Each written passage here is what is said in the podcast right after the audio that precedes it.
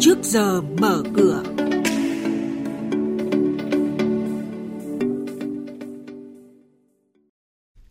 Thưa quý vị và các bạn, những thông tin sẽ có trong chuyên mục này đó là thành phố Hồ Chí Minh phê duyệt điều chỉnh quy hoạch khu đô thị Tây Bắc quy mô hơn 6.000 ha. Đồng Nai sẽ đấu giá 5 khu đất ở huyện Long Thành với giá khởi điểm 550 tỷ đồng. Phiên giao dịch hôm qua, VN Index mất gần 30 điểm, khối ngoại trở lại mua dòng. Và sau đây là nội dung chi tiết. Thưa quý vị và các bạn, Ủy ban nhân dân thành phố Hồ Chí Minh vừa ban hành quyết định số 351 phê duyệt điều chỉnh quy hoạch phân khu tỷ lệ 1 trên 5.000 khu đô thị Tây Bắc thành phố Hồ Chí Minh. Cụ thể, toàn bộ khu đô thị Tây Bắc gồm xã Tân Thới Nhì ở huyện Hóc Môn, các xã Tân An Hội, Phước Hiệp, Tân Phú Trung, Tân Thông Hội và thị trấn Củ Chi, huyện Củ Chi được giới hạn bởi quốc lộ 22. Khu liên hiệp xử lý chất thải rắn Tây Bắc, kênh An Hạ, kênh Thầy Cai nằm trong khu vực điều chỉnh.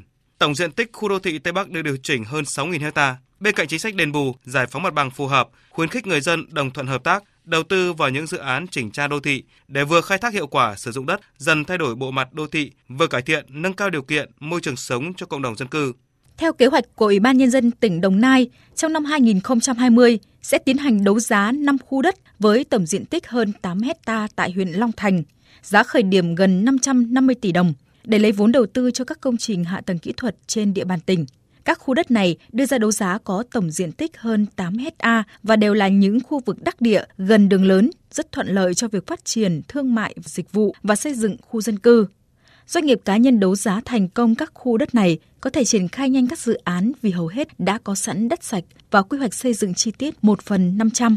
Phiên giao dịch hôm qua, thị trường chứng khoán Việt Nam diễn ra khá tiêu cực với áp lực bán dồn dập trên toàn thị trường. Đóng cửa phiên giao dịch, VN Index giảm 29,75 điểm xuống còn 903,34 điểm. HNX Index giảm 3,64% xuống còn 104,15 điểm và sàn giao dịch Upcom Index giảm 1,9% xuống còn 55,23 điểm. Về giao dịch khối ngoại, tiếp tục bán dòng nhưng áp lực đã giảm đáng kể, chỉ còn bán 45 tỷ đồng trên toàn thị trường. Trước giờ giao dịch hôm nay, chuyên gia chứng khoán Lê Ngọc Nam, Phó trưởng phòng nghiên cứu tư vấn đầu tư, công ty chứng khoán Tân Việt lưu ý nhà đầu tư. Trước đây thì chúng ta thấy nhóm ngân hàng là cái nhóm duy nhất là trụ đỡ cho thị trường khi nhóm này tăng trung bình khoảng 3%, trong khi toàn bộ các cái nhóm ngành khác có sự sụt giảm một phần đến từ tâm lý của dịch cúm. Tuy vậy, theo thống kê của chúng tôi cũng cho thấy rằng tổng thể năm 2019 tăng trưởng lợi nhuận của thị trường khoảng 14% thì nhóm ngân hàng và bất động sản đã đóng góp tương đối là nhiều cho lợi nhuận của thị trường. Ví dụ như riêng nhóm ngân hàng đã đóng góp tới tăng trưởng lợi nhuận khoảng hơn 28%. Ngoài ra, một số các doanh nghiệp bất động sản lớn cũng đóng góp thêm vào tăng trưởng cho thị trường.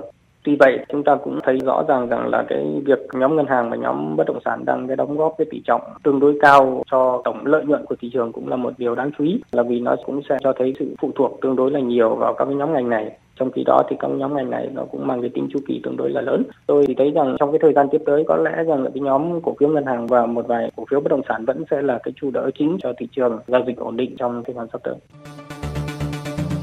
Quý vị và các bạn đang nghe chuyên mục Trước giờ mở cửa, phát sóng trên kênh Thời sự VV1 từ thứ 2 đến thứ 6 hàng tuần.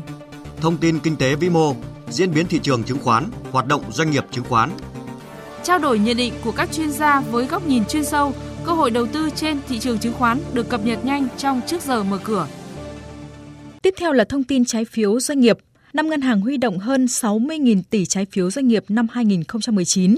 Số liệu tổng hợp tình hình phát hành trái phiếu doanh nghiệp tại Sở Giao dịch Chứng khoán Hà Nội năm 2019 cho thấy, trong năm, ngân hàng đã phát hành thành công gần 109.000 tỷ đồng trái phiếu, chiếm tỷ trọng gần 37% tổng giá trị phát hành, có kỳ hạn phát hành bình quân là 3,72% một năm.